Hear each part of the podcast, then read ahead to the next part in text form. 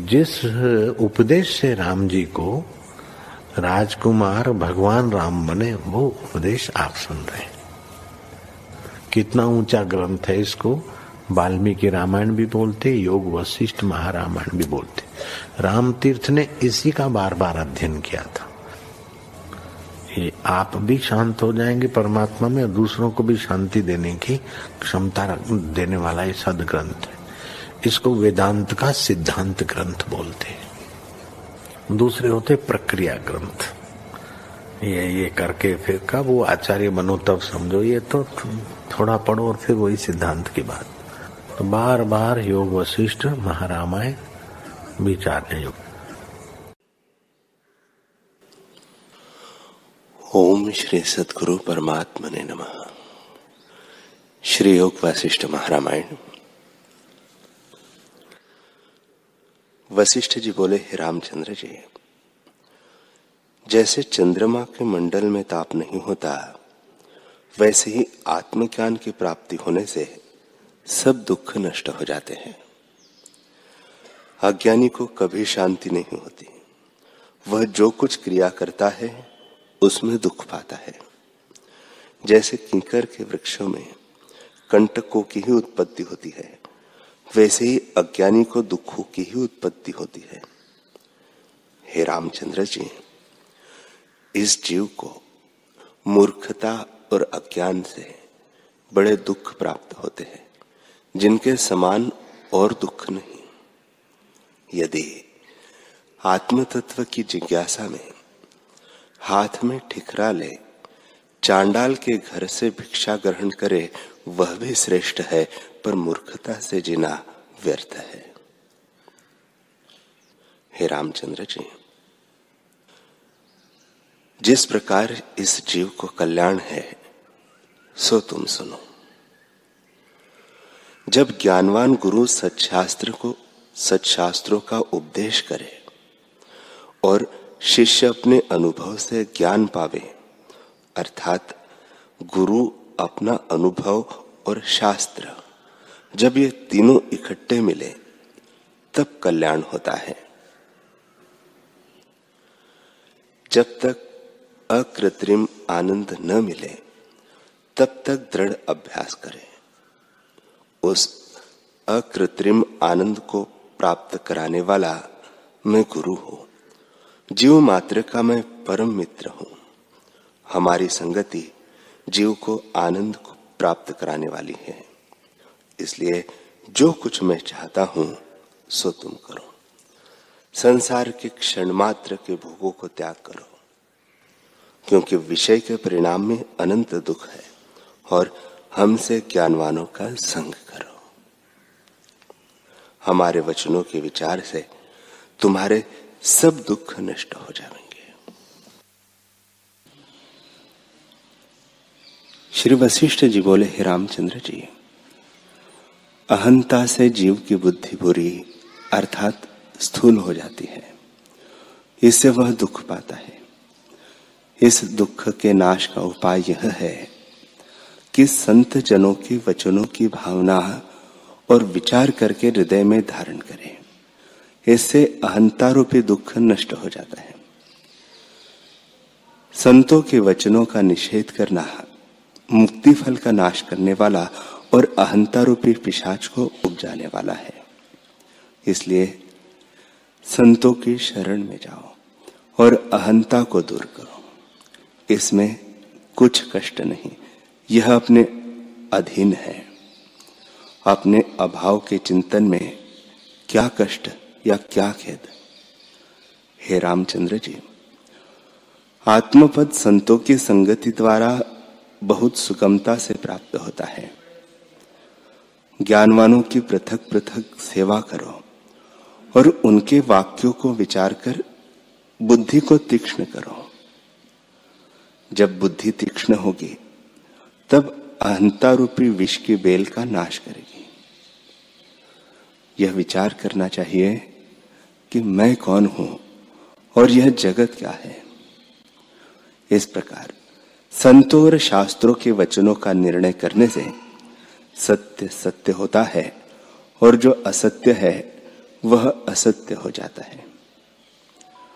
सत्य जानकर आत्मा की भावना करे और असत्य जगत को मृग तृष्णा के जल सा जानकर भावना को त्याग करे। हे रामचंद्र जी, जब संतों की संगति होती है, तब कल्याण होता है और आत्मा में अहम भाव छूट जाता है और किसी प्रकार शांति नहीं मिलती। हे राघव, बालक की हमारे वचन नहीं है। हमारा कहना यथार्थ है, क्योंकि हमको स्वरूप का स्पष्ट भान है। जब अहंता मिट जावे, तब सुखी हो। इसे अहंता का नाश करो। जब अहंता का नाश हो तब जानिए कि चैत्य की भावना मिट गई है। हे रामचंद्र जी ज्ञान रूपी सूर्य उदय होता है तब अहंता रूपी अंधकार नष्ट हो जाता है।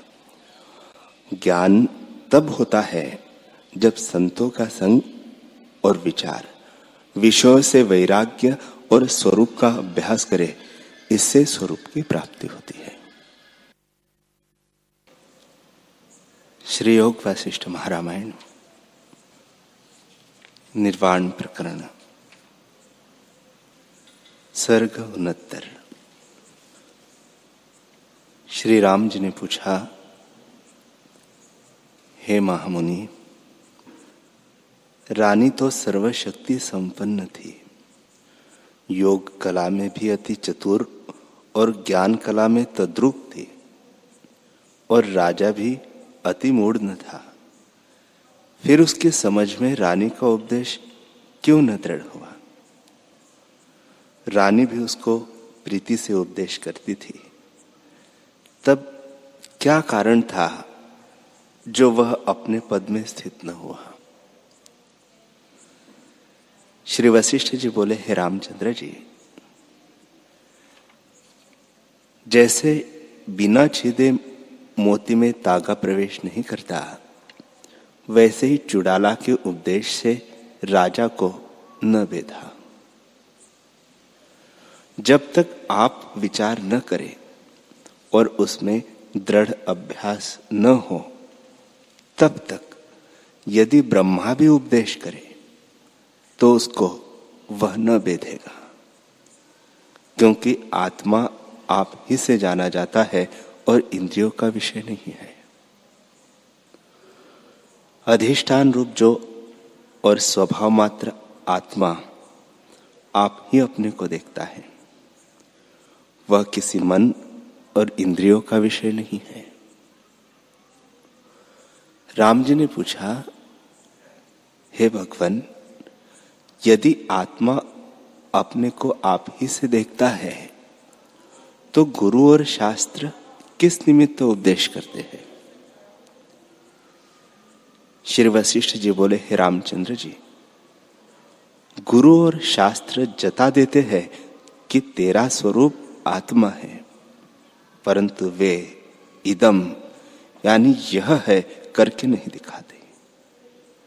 विचार नेत्र से आत्मा अपने को आप ही देखता है। विचार से रहित होकर उसको नहीं देख सकता। जैसे किसी पुरुष को कोई आँखों वाला आदमी चंद्रमा दिखाता है, पर जो वह देखने वाला आँखों वाला होता है तो देख पाता है, और मंद दृष्टि होता है तो नहीं देख पाता। वैसे ही गुरु और शास्त्र आत्मा का रूप वर्णन करते हैं और दिखाते हैं, पर जब शिष्य विचार नेत्र से देखता है, तभी कहता है कि मैंने देखा, और फिर अन्यों को दिखाने के योग्य होता है। हे रामचंद्र जी, आत्मा किसी इंद्रिय का विषय नहीं। वह अपना आप मूल रूप है और इंद्रिया कल्पित है। जो तुम कहो कि तुम भी तो इंद्रियों से ही उपदेश करते हो तो सब इंद्रियों का विस्मरण करो तो अपना मूल तुम्हें भाषित होगा। हे रामचंद्र जी, इस पर एक क्रांत का इतिहास है, उसे सुनो।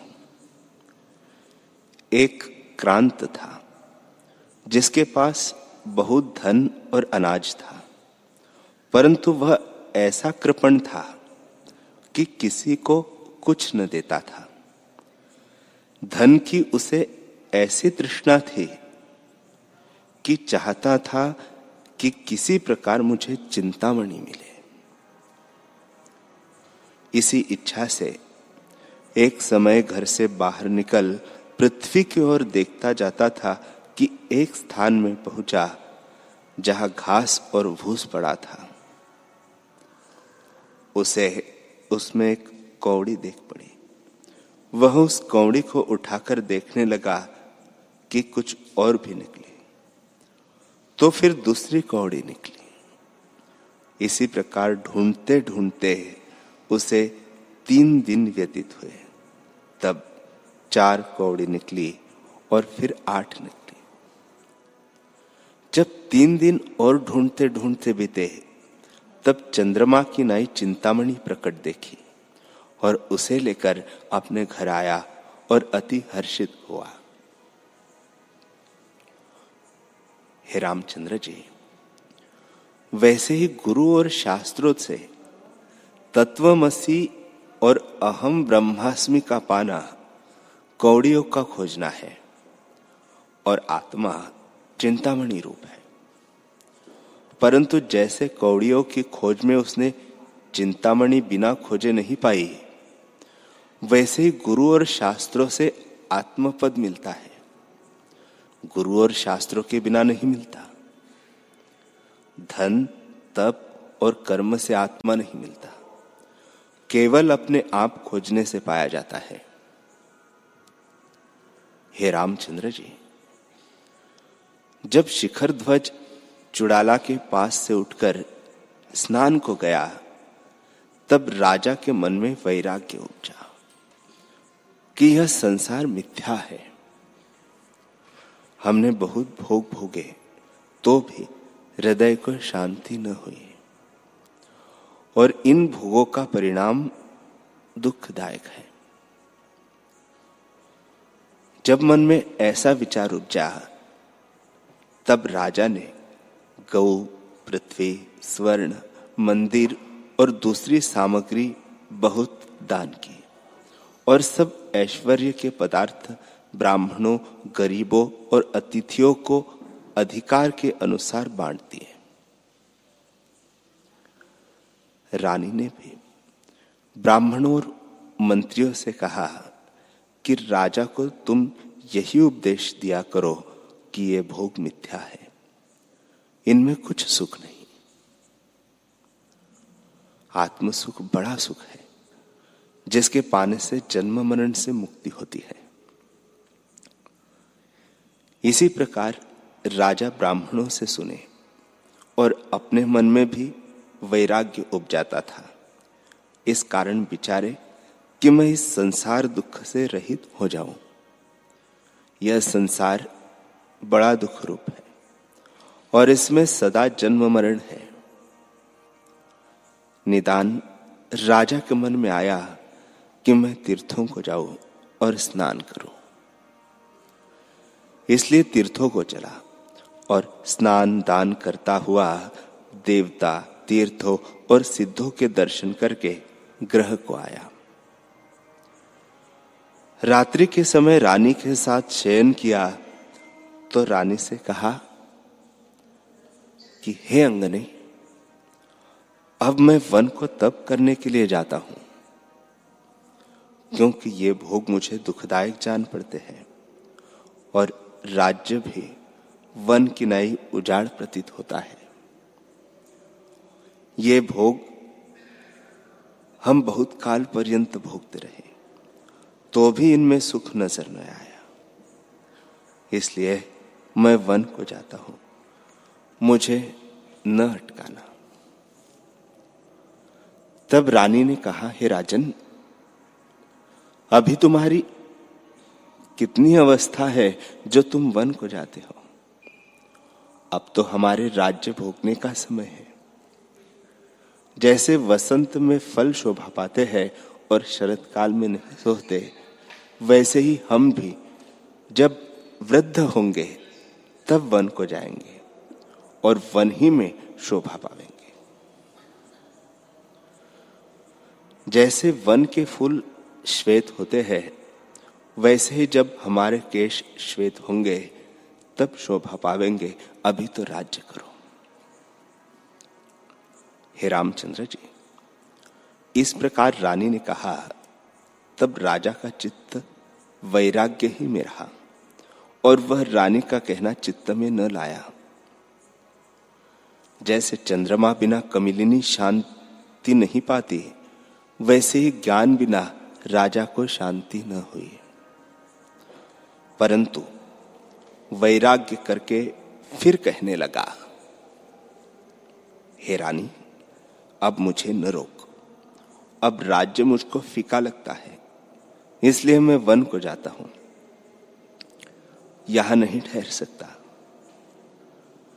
जो तुम कहो कि मैं यहाँ तेरी सेवा टहल करती थी, वन में कौन करेगा? तो पृथ्वी ही मेरी सेवा टहल करेगी।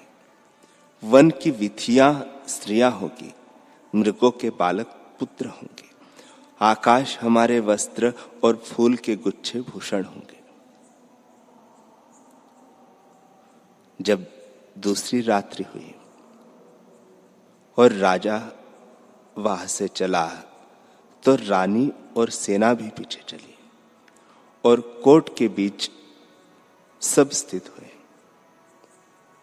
राजा और रानी ने विश्राम किया। जैसे भंवरा भंवरी सोते हैं और सेना और सहेलिया भी सब सो गई। सब पत्थर की शिला सदृश निद्रा से जड़ हो गए जब आधी रात्रि व्यतीत हुई तो राजा जागा और देखा कि सब सो गए हैं। निदान शैया से उठ, रानी के वस्त्र एक और करके और हाथ में खड़ंग से लेकर निकला। क्षीर समुद्र से, जैसे क्षीर समुद्र से विष्णु भगवान लक्ष्मी के पास से उठते हैं, वैसे ही उठ सब लोगों को लांगता कोट के दरवाजे पर आया। तो देखा, आधे मनुष्य जागते थे और आधे सो गए थे। उन्होंने जब राजा को देखा, तब राजा ने कहा द्वारपालो, तुम यही बैठे रहो। मैं अकेला ही वीर यात्रा को जाता हूँ। हे राज लक्ष्मी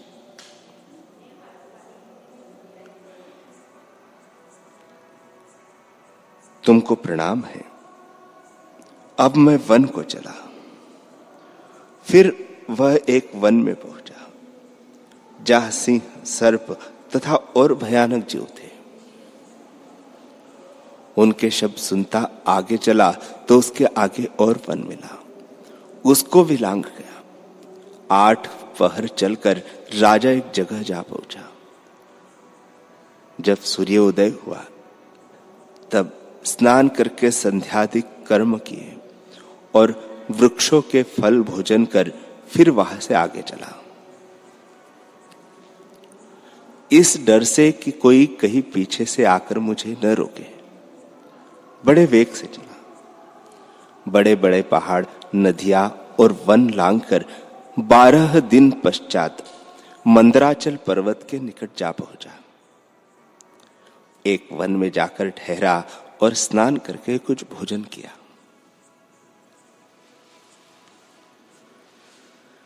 मेघ और छाया से रक्षा के निमित्त उसने वहाँ एक झोपड़ी बनाई और पात्र बनाकर उसमें फूल और फल रखे। जब प्रातः काल होता, तब स्नान करके पहर भर जप करता था और फिर देवताओं की पूजा के निमित्त फूल चुनता था। दोपहर स्नान करके ऐसे व्यतीत करता था। जब तीसरा पहर होता तब फल भोजन करता था। चौथे पहर फिर संध्या और जप करता था। कुछ काल रात्रि को शयन करता और बाकी जप में बिताता था। इसी प्रकार काल को व्यतीत करता था। हे रामचंद्र जी, राजा की तो यह अवस्था हुई। अब रानी की अवस्था सुनो। जब अर्धरात्रि के पीछे रानी जगी तो क्या देखा कि राजा वह नहीं है और शैया खाली पड़ी है।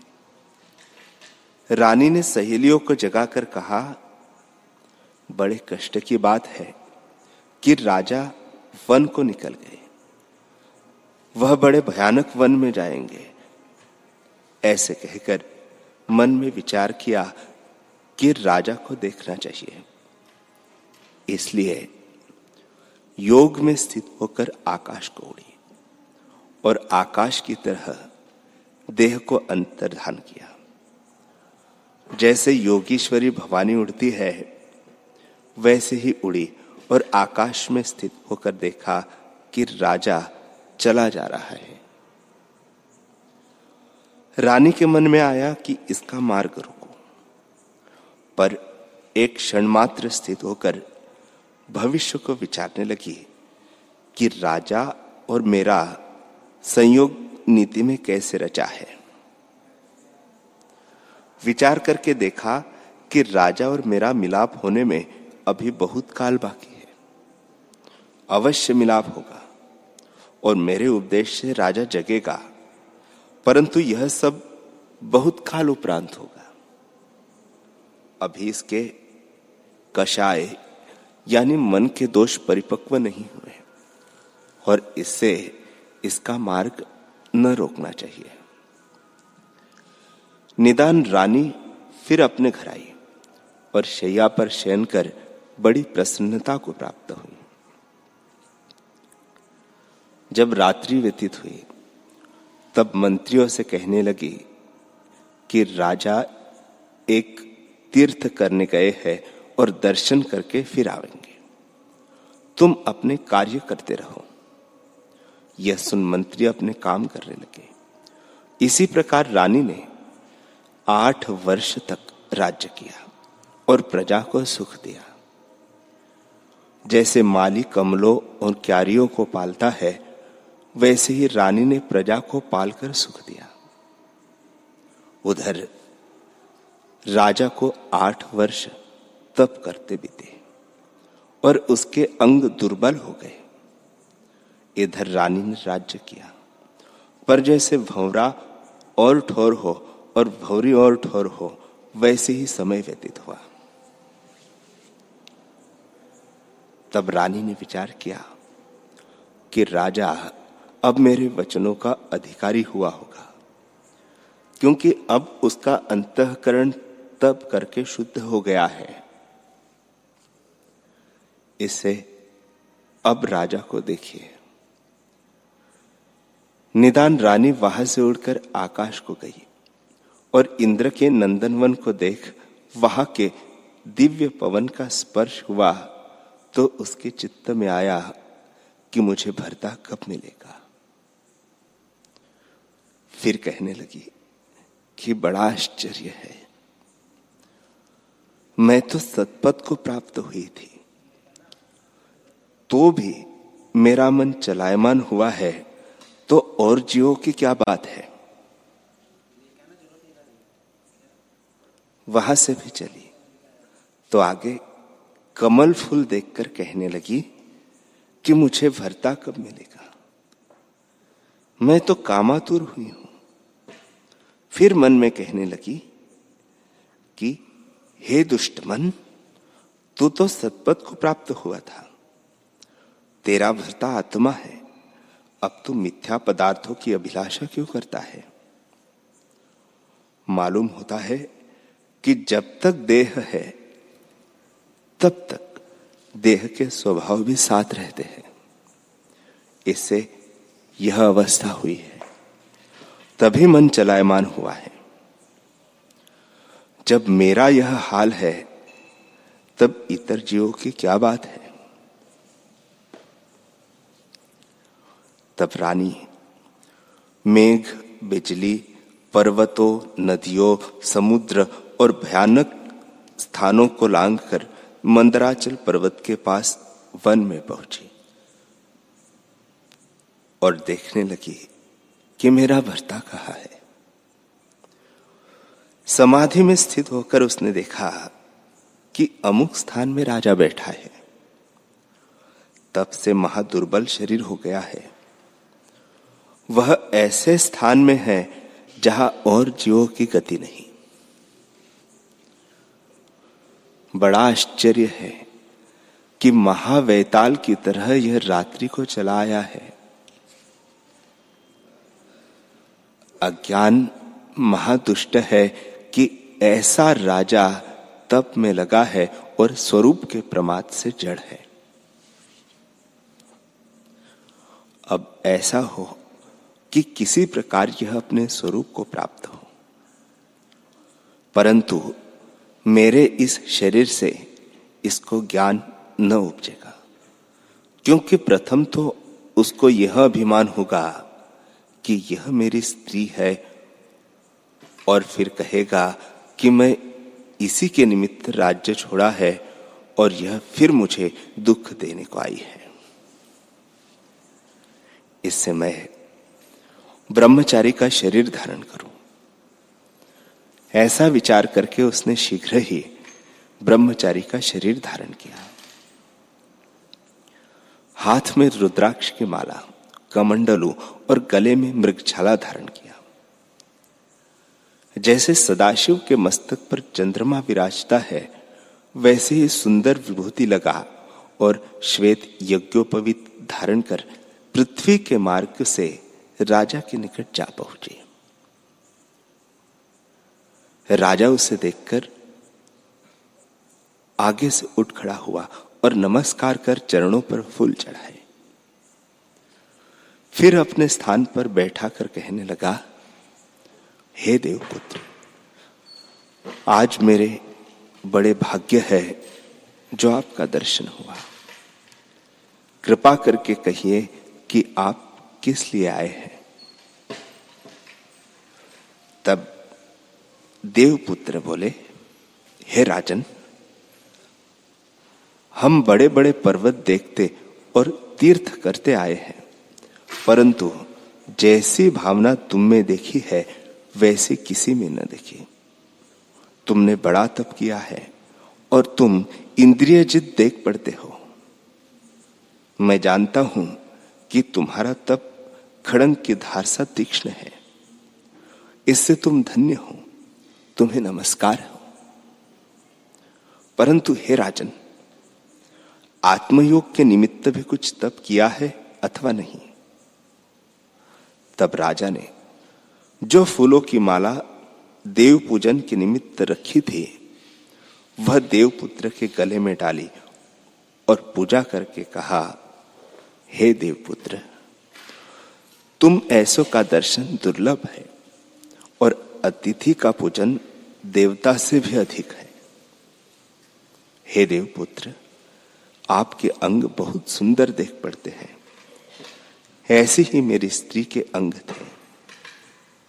नख से शिखा पर्यंत तुम्हारे वही अंग देख पड़ते हैं। परंतु आप तो तपस्वी हैं, और आपकी मूर्ति शांति के लिए हुई है। मैं कैसे कहूँ कि तुम वही हो? इससे हे देवपुत्र, आप किसके पुत्र है? यहाँ किस निमित्त आए हैं?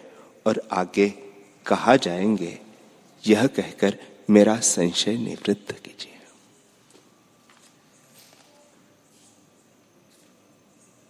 हरि हरि